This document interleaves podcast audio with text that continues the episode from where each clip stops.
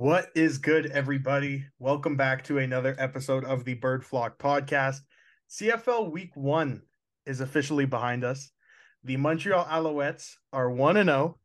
They are first placed in the East and uh, somehow seventh in the CF or eighth in the CFL power rankings.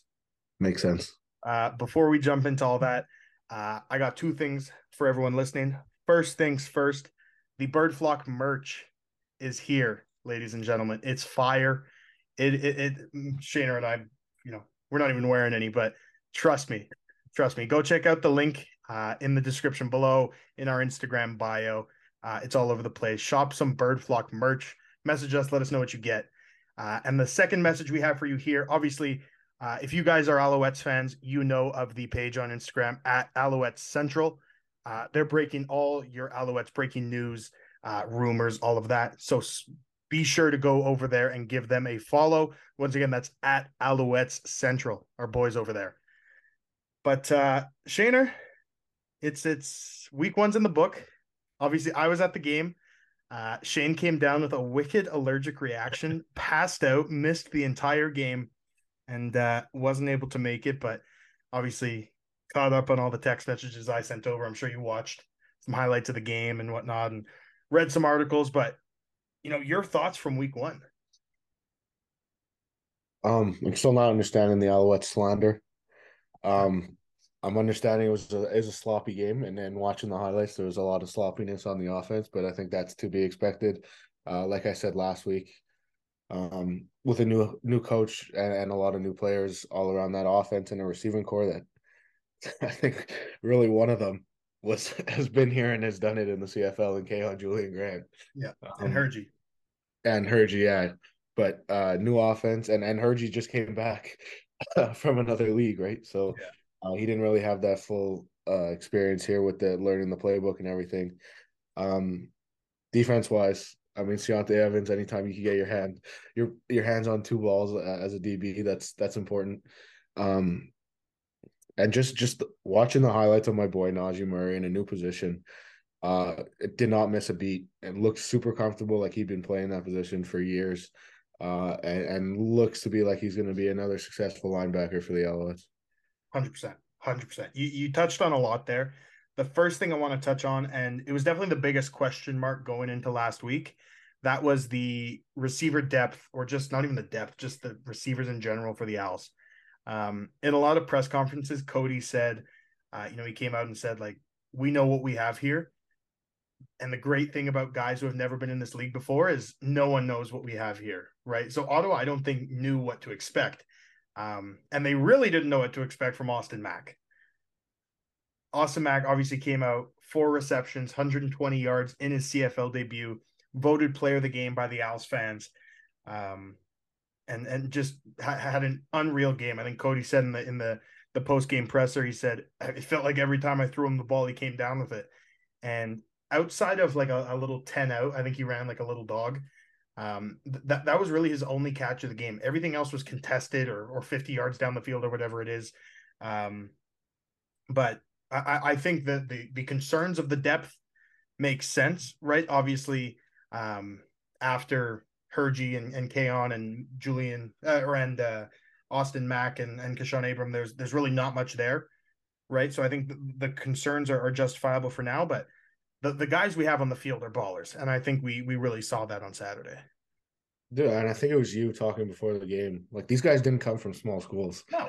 They came from big time schools and, and did it in big time schools. So they they know what they're doing out there. Um, it's just a matter of of you know playing in a different uh, a different league and adjusting to that league. And dude, Austin Mack obviously did it. Um, I think it's gonna not be as easy, obviously, every other game of the year. Um, but if he's gonna adjust to the game like this, he's gonna be a CFL superstar.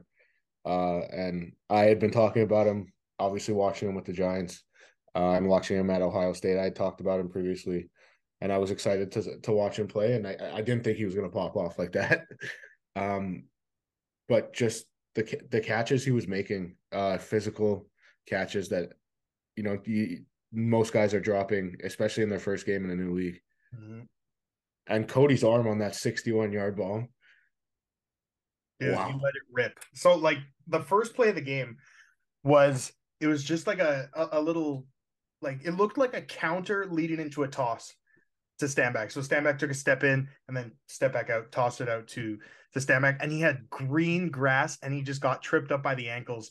And it was it turned into a second and twelve. I was like, oh fuck, like I thought they were gonna break that. And then next very next play, second play of the game, Cody comes in, shows off the arm right down the middle, right in front of our seats too.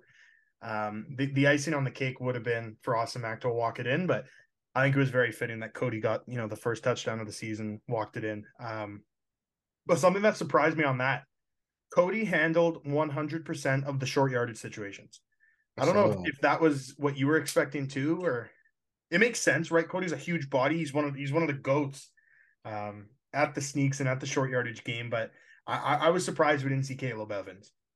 I mean, yeah, he's a big guy, and I think he's done it before, but I don't know. Like he came in the league kind of doing it, fitting that role, right? But I don't know if I'm sitting here uh, a guy who has the past couple of years of injury concerns. Yep. When I got Caleb Evans sitting behind him, that can very easily get that yard. Also, I don't know if I'm putting my starting quarterback in harm's way to do that. Uh, but it worked. I mean, he did that touchdown run. Um, and and he handled more of it. But I think going forward, I don't know. Uh, maybe it was just Caleb Evans wasn't ready, or there's something we don't know. And Cody uh, had that fumble too. He had a fumble on a third and one. Yeah, I mean, we'll see. We'll see what happens going forward. But me personally, I'd I'd rather not have my starting quarterback handling that workload. Hundred percent. I was shocked. Like Cam and I were were sitting there, and we were like, "Why is why is Caleb on the sideline? It wasn't even near Jason Moss. He was just like it, it and, and, even if it's not Caleb, even if it is Davis, uh, yeah. you know, I don't care who it is. I, I, I, don't think it needs to be Cody. Um, and like like you said, Cody, the, the injury struggles the last few years. Um, something you don't really want to see. Obviously, the Owls gave up six sacks. Um, and as an, a former offensive lineman, um, obviously you, you know that the the hate is going to go right to the offensive line. You know what happened to the offensive line, what happened. Um, looking back at it, I don't think all the blame can be put on the O line. I think the O line definitely missed some blocks, missed some assignments. Um, but two or three of the sacks alone were caused by a blitzing half that a running back should have picked up. Um, and and and other than that, there was just some really really long developing plays that I didn't like. Um, that ju- that just Cody had to hold on to the ball for way too long, right? Play actions leading into double moves and all that, and it just it felt like Cody was holding on to the ball for ten seconds. Um, but I, I, w- I would not be worried about this offensive line. I think on paper we have one of the most talented offensive lines in the league. Um, but yeah, I, I wouldn't read too much into that. No, I mean if you look at the stats, I think three or four of the sacks came from DBs alone. Yeah, you know they're, they're coming off the edge, man. They, they're sending more guys than than the Owls are keeping in. Um, I think it's going to get fixed. It's it's an O line that, um, you know, you're you're the guy in the middle has never played with these guys before. It's yep. going to take an adjustment period, and, and Justin Lawrence and give him a couple games. I, it's it's not the O line that we're going to see for the rest of the year. Um, and and Cody's going to get more comfortable behind this O line too, and and the receivers, you know, they need to get more comfortable getting open quicker, and a lot of them, like we said, their first game here. Uh, it's it's an adjustment period to a wider field, a bigger field, how to get open, create space. Um, once they adjust, I think the ball's going to be coming out a lot quicker. Agreed. Agreed. Yeah, I really like what you said about just Justin Lawrence, you know, getting used to working with these other 4 O linemen. Um, like for anyone who doesn't know the the intricacies of football, right? The center on that O line is is calling out blitzes, he's calling out protections, he's calling out all this.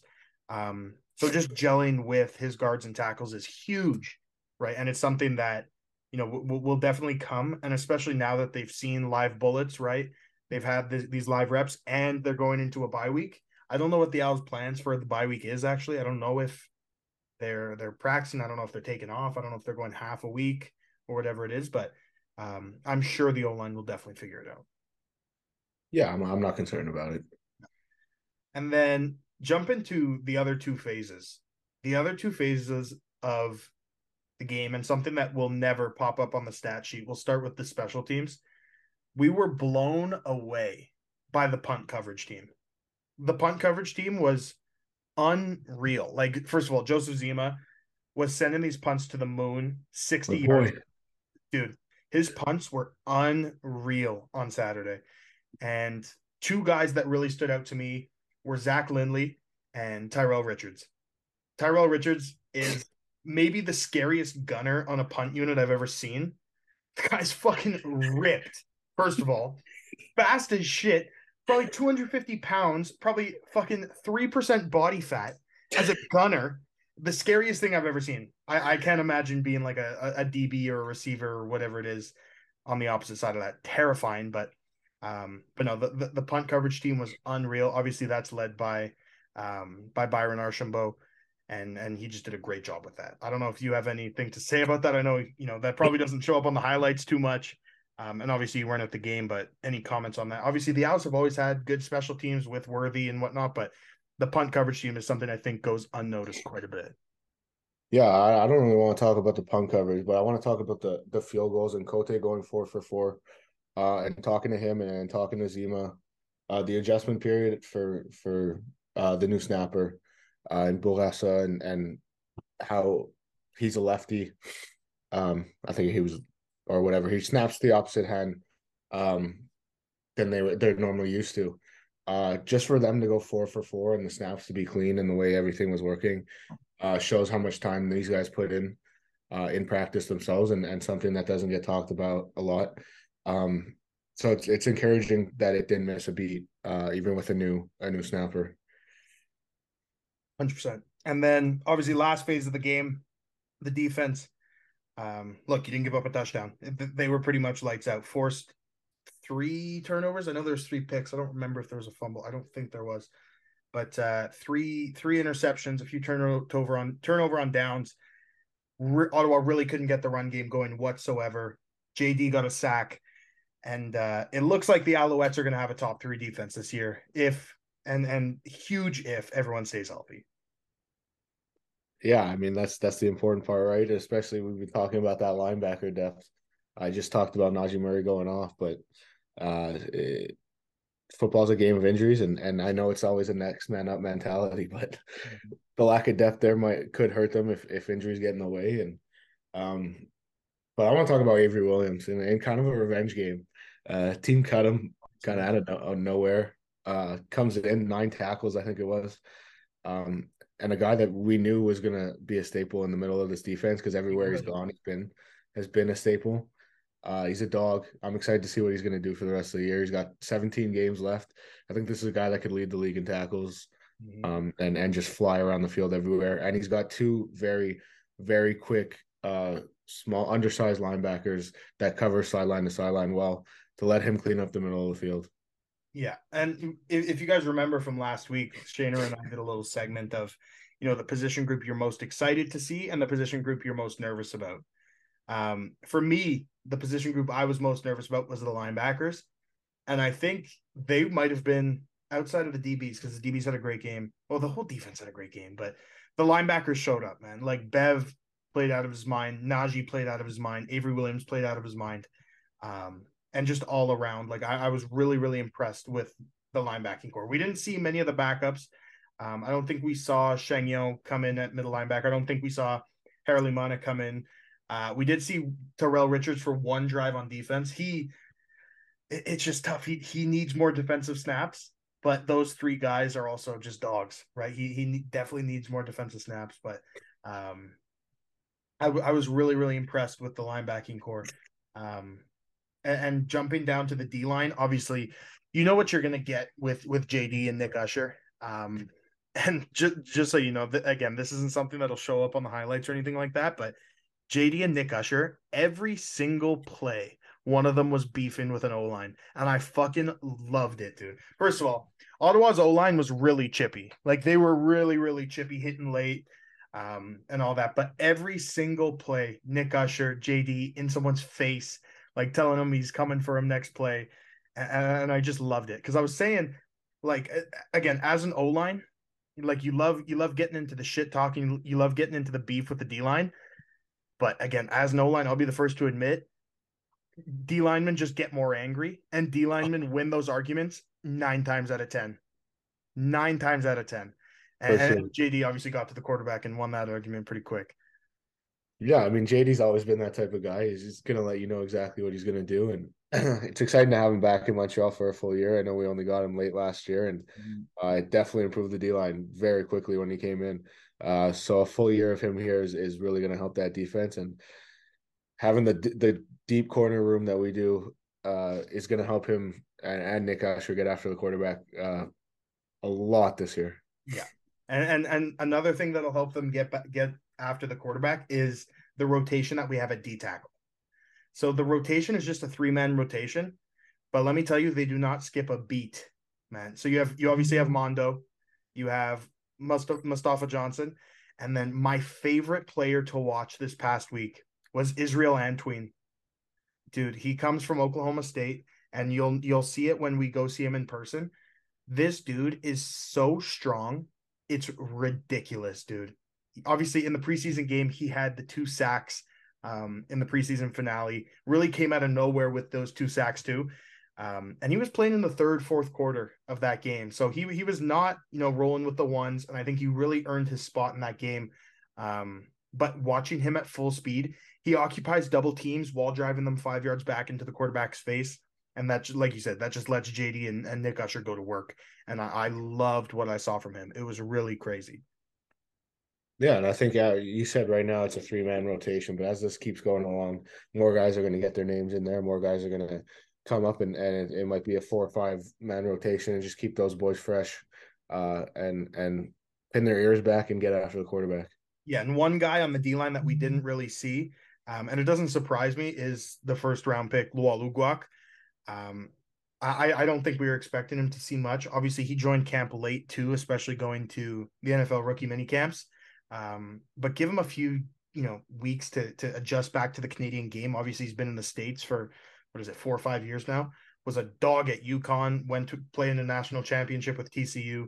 Um, give him a few weeks to adjust back to the Canadian game. I'm sure he'll get into that rotation at end, or he, he's big enough that he can slot in a D tackle too, be a be a undersized D tackle. Um, but I'm really really liking this D line depth we have here. Yeah, and I know we talked about it a lot, but I'm interested to see trying to get Tyrell Richards more snaps if the versatility is starting to be something that they use more often going forward. Like have him come off the edge. Yeah. yeah. And I feel like we've talked about that in every episode and we're probably going to keep talking about it. Yeah. But the versatility of him is not something that you could dude, we're talking about a linebacker being a gunner. like dude, that's fucked. That's insane. It doesn't make sense. I it's mean, insane. uh so I think at some point the versatility is going to kick in, and and in a league where versatility is so yeah. massive and unmatched compared to any other league, I I don't think he's going to be lacking defensive snaps very very often. Yeah, and dude, all it does, if anything, is it gives JD and Nick Usher a chance to catch their breath and be fresh for the next drive, if anything. Because I think he goes in there and I think he makes an impact. But if anything, it, it just gives them the time off and it gives well, them even just put throw them in there on second and long or something and yeah. you know take out one of the big d linemen and, and throw him up the middle or jd up the middle or something. 100% 100% so now obviously like i said the owls are into a bye week. Um devastating. devastating. Not sure how that's going to go. And then um they'll be in hamilton. And i think i'm actually going to that game because i'm going to yeah, going to Toronto to see the Jays. I think I might sneak into uh, to see the Owls there, which is really exciting. Um, but yeah, so uh, for you, how, how do you like? I, I know in the CFL it's kind of inevitable, but how do you feel about bye weeks this early in the season? I kind of hate it. I hate it. Um, I hate how many there are also, but I like mean that's, that's, the great thing about getting a tenth team. You can cut these bye weeks in half. Like yeah, yeah, for sure. Um, I hate how many they are. I hate having a bye week this early, but someone's got to do it, right? Yeah. Um, you know, I don't think their bodies are really that banged up after one game, and that's really what bye weeks are kind of for. Yeah. Uh, that and adjustments, and you know, they may have played probably the worst team in the East uh, I don't think they they need to adjust that much. Uh, defensively, offensively, maybe you know work on on some of the timing and stuff like that. But it's only week one; it's it's bound to happen that the timing's not on. So a week two bye week, I don't think helps helps them in any in any way. No. Uh, I guess it's better than a week one by week um, that Toronto just had, which doesn't make sense. I don't get how the the Grey Cup champions are not playing so weird. on on the first week of the season, but I'm not the guy that makes the schedule for the CFL. So Oh? No, unfortunately not. I know I know there's a lot of rumors swirling around that I am, but unfortunately I'm not the guy. No. I mean, I think it was you that told me this morning that Toronto has like three in the first ten weeks or something. they have all their buys in the first 10 weeks. like that's that's They just ridiculous. straight Uh, without a buy. I get I get what the CFL is trying to do, uh, and have the West play their games kind of early, their home games early because it gets really cold out west. But I don't know. Uh, Toronto, I- it puts Toronto at such a disadvantage. yeah, it's a, yeah, it's they play they're playing ten games in a row. Um, it just doesn't make sense. Yeah, yeah.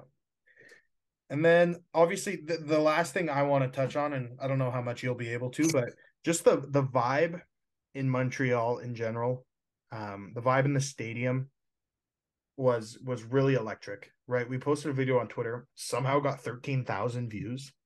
Crazy, but that that's I'm in. I'm, I'm not complaining. But first of all, packed house. I've I in the the three years we've had season tickets or two years, whatever. Um, I have never seen the stadium packed like that. Twenty one thousand in the stadium. Obviously, there to see uh see Our Lady Peace at halftime, which was I didn't really listen, but great setup. The stage looked amazing. Um, just everything in general. I think this year, um, again, love him or hate him, but PKP has has done so much good for this team already.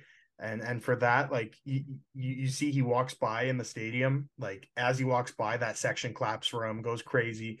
And and I- and you love to see it, man, because he really did save football in Montreal. As scary as that is, he, he 100% saved football. Like we spoke about it before. Like who was going to pay for training camp? Who was going to like pay for anything this year? Really, he saved football. He absolutely saved football. There was a time where me and you were panicking. We didn't know if Yeah, dude, we were like, Fuck, we just started a podcast. It's going so well, and now the Owls are going to fold. Dude, I thought the Alouettes were done in Montreal, and this guy comes in, buys the team, and uh, dude, twenty one thousand. Um, it's like a Habs game out there, man. It is a Habs game. Uh, and and I we talked about it. Uh, there's no better time than a Saturday night to be downtown Montreal, and Montreal kind of has to work with that and and market that and have more Saturday night games or more Friday night games. Yep. Um, and it's gonna it's gonna work keep working in their favor like that. yeah, and just all the all the events they have this year are so exciting, right? So next home game, which is the first, I think. Um, first of all, Canada Day. That in itself, awesome. But on top of that, it's Kids Day. Another Saturday night. Yeah, another Saturday night. Kids tickets are five dollars and two dollar hot dogs, baby. Oh man, Toonie dog night. brutal. Yeah, fired up for that. Boys But- are going off. but yeah, just just the vibe in the stadium really was unmatched, and it, it was so much fun to be there. It really, really was. Um, pretty much all I had for this week. We can't do a, a preview of next week's game, um, obviously because the Owls are on by. But uh, we will definitely be back next week. Preview of the Hamilton game. Hop on you Fired guys, break that down. Fired up for that. That's a huge benchmark game. That's that's a that, that's gonna separate Montreal and, and show where they're they're gonna be in the East. Um, Hamilton had moments where they looked like they could win a Grey Cup, and they had moments where they looked like they were headed towards the first overall pick. Yeah. So I want to I want to jump into what we saw from kind of the rest of the CFL this week, starting with Hamilton. Um, you obviously had some thoughts, so I'll let you go. And but I, I definitely have some thoughts too. Uh, I think in, in talking to, to one of my buddies uh, and watching the game, uh, it was just there was no energy in Hamilton. The team there was no no playing for each other. It was no. I know it's a bunch of new guys that came into to Hamilton. It's a really revamped team, but it was like they didn't. They weren't teammates. It was like they were all playing for themselves. Yeah. I think it hurt them. Um, obviously playing against maybe the greatest dynasty I've ever seen in my life They're so good again, and I hate in it. in Winnipeg and and Collaros, and that guy's lights out. But just the vibe and and there was no click in in Hamilton, and just didn't seem like they wanted to be there. No, hundred percent. And then uh, yeah, like we said, Winnipeg was Winnipeg. They looked lights out. Um, one team that I was not impressed with at all was Calgary. I don't think Calgary looked good at all. The one shout out I'll give is to my boy Micah Alway. Guy balled out. Balled out. Um, but I don't know if this was a case of BC looks really good with VA or Calgary looks so so. Yeah, I think it's like a transition year for for Calgary and BC. They they came in ready and and the offseason hype looked real for the first the first game and um, if VA could stay healthy and keep playing like this, they they might be the uh, an actual threat to Winnipeg in the West. Yeah, hundred percent. And then the last game of the week was yesterday. That was Saskatchewan and Edmonton. A lot of former Als in that game. Trevor Harris, Jake Wieneke, uh, some other receiver that plays for Edmonton. Dude, uh, watching Jake Wieneke run around in Saskatchewan, I was like, this feel it feels awkward. It feels so awkward. I didn't like him in number one either. It doesn't, yeah, it doesn't feel right. No. And, and then Harris, again, I don't think love the guy. I don't think Trevor Harris played that well. He did not play that well. No, I mean, I, he... I wasn't impressed with either team really. Um, like you take out Geno's 92 yard touchdown, and Cornelius had like 70 passing yards. I mean, I don't know if Cornelius is really the guy out there. I think he's just a placeholder until Ford, until Ford Ford kind of takes over, um, which I don't think is going to take that long. No, you think Tre Ford's going to? I th- I think he's coming in. Um, I'm going to sit here and say week six. I think that's the, that's the number I had in my head too. I, I, I think I think Ford's coming in and at least getting one to two starts before they try and figure out what the hell they're doing again. Yeah, yeah. And the, the the Commonwealth curse continues. Oh my god, it's so bad. Over, it's 18 or 19 games now. They have. It's actually impressive. Like I'm kind of impressed. You know how fast I would refund my season ticket. so fast. It's kind of impressive. I'm not gonna lie. It's it's so. I don't know how they do it. I don't know either. But um, look, like I said, can't preview next week's episode. Going forward, obviously, we'll have an episode a week where we break down last week, preview next week. Um, we do have a nice interview interview coming for you guys, probably dropping late this week as well, and then we'll be previewing next week, probably on Monday, Tuesday of the following week. And uh, so you got a lot of good bird flock content coming your way. As a reminder, guys, go down, link in the description, link in our Instagram bio, shop the bird flock merch send us a message when you buy something. Tell us what you got, and we will uh, we will certainly show you love when you get it. Post it on your story. We will definitely repost that. Can't wait to see you guys there. And uh Shaner, any final words here? I'm gonna I'm gonna miss watching on Let's Football a week too. Facts, absolutely. All right, everyone. We will see you next time.